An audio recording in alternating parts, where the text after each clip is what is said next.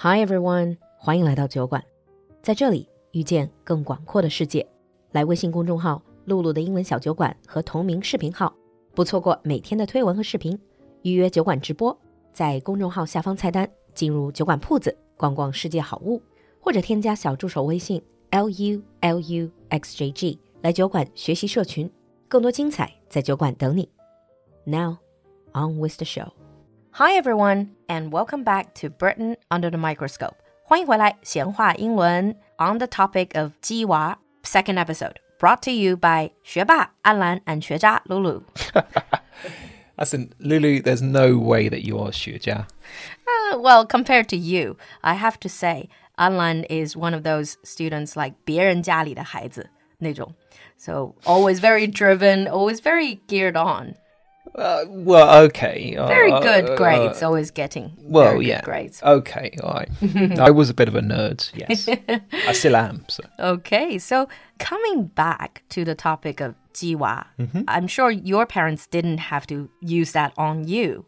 But you notice that in China, when people talk about education, especially primary, secondary education, you hear a lot of these classes Although now there are policies banning them, but this whole cram schools Ah, yes. and then tutorial 这种补课呀，或者什么培优什么这些乱七八糟的这些东西。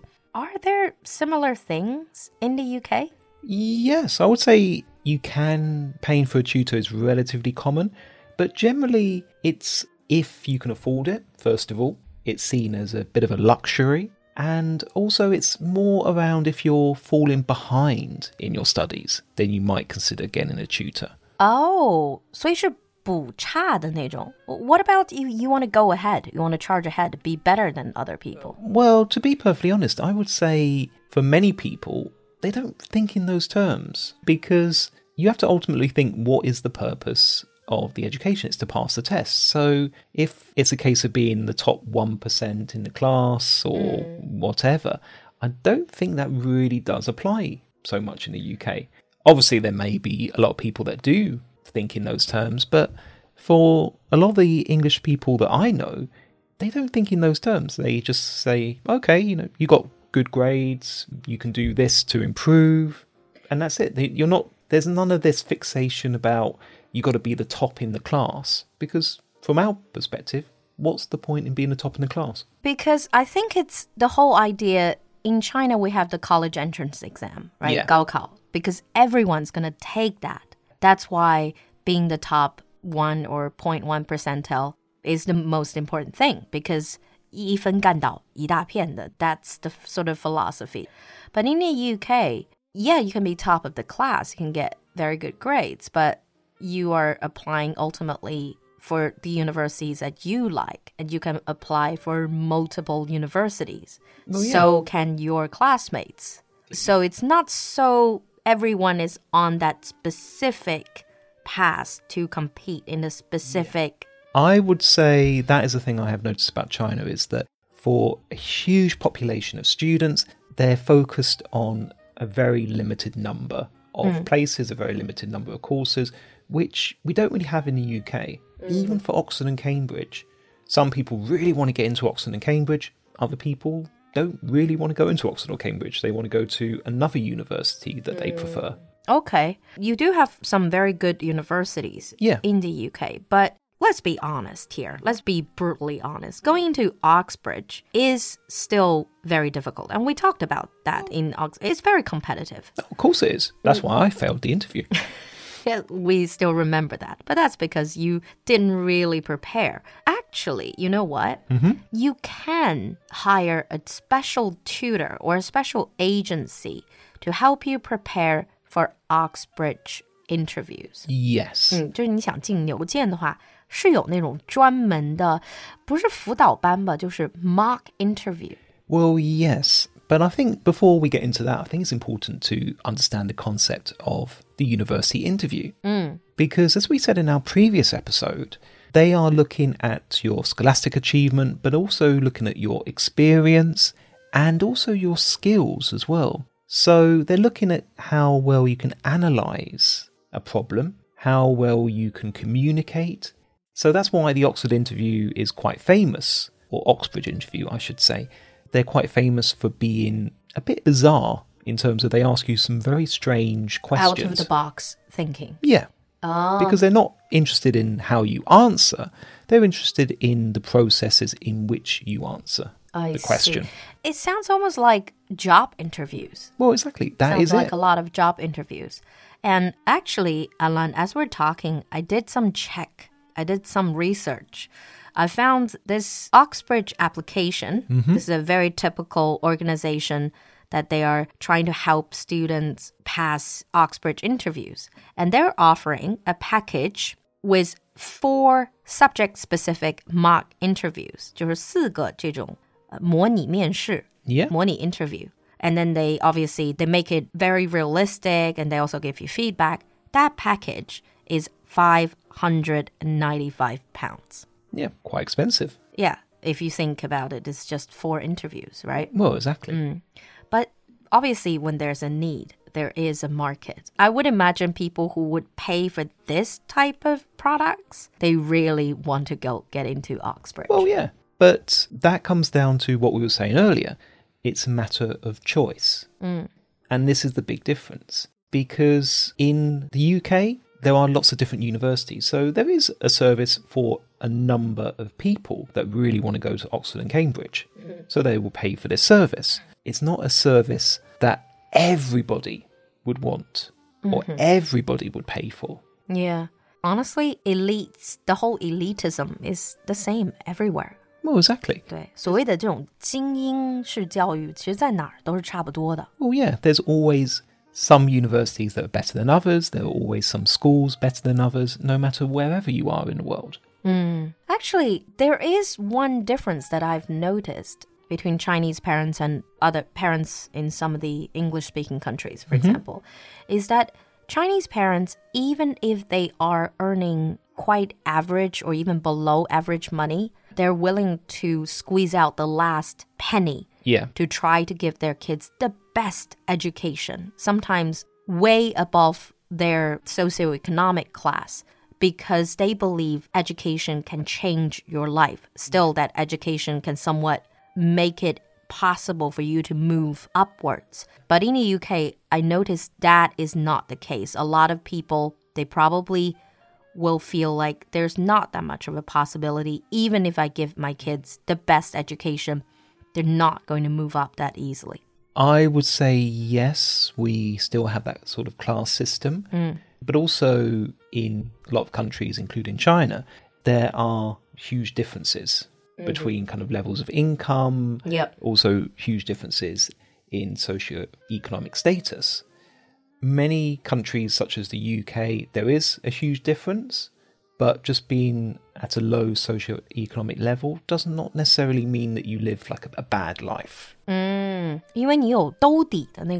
so basically, the safety net is even if you're working class, you can live an okay life. Yeah. And you can even, if you are like, for example, if you're a builder, you probably live a pretty good life. You earn quite good money. Well, exactly. Builders, plumbers, mm. taxi drivers. Actually, in the UK, sometimes they can earn more than people that go to university. True. So that is another difference, I think. Education does not necessarily make you live a better life. I think that's where we're touching the core here. Yeah. Mm. But now I'm very curious. Actually, I did my own research, but let's talk a little bit about the whole family spending on kids' education. Oh, I found something very interesting. Obviously, there's a huge difference between different families.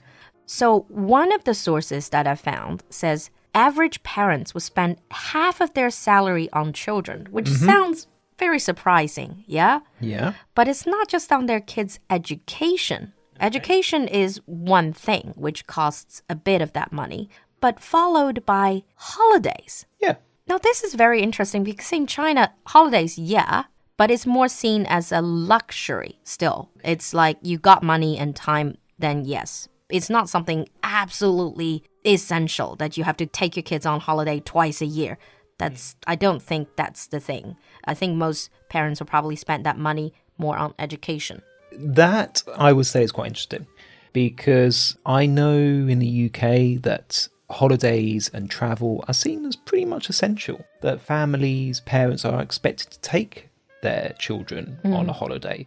And if a child doesn't go on holiday, then it may appear almost like a little bit shameful, I guess. You know, it's it's like, mm. well, you don't have the money, but And I guess that will affect the kid's social life as well because he has nothing to share. Well, exactly.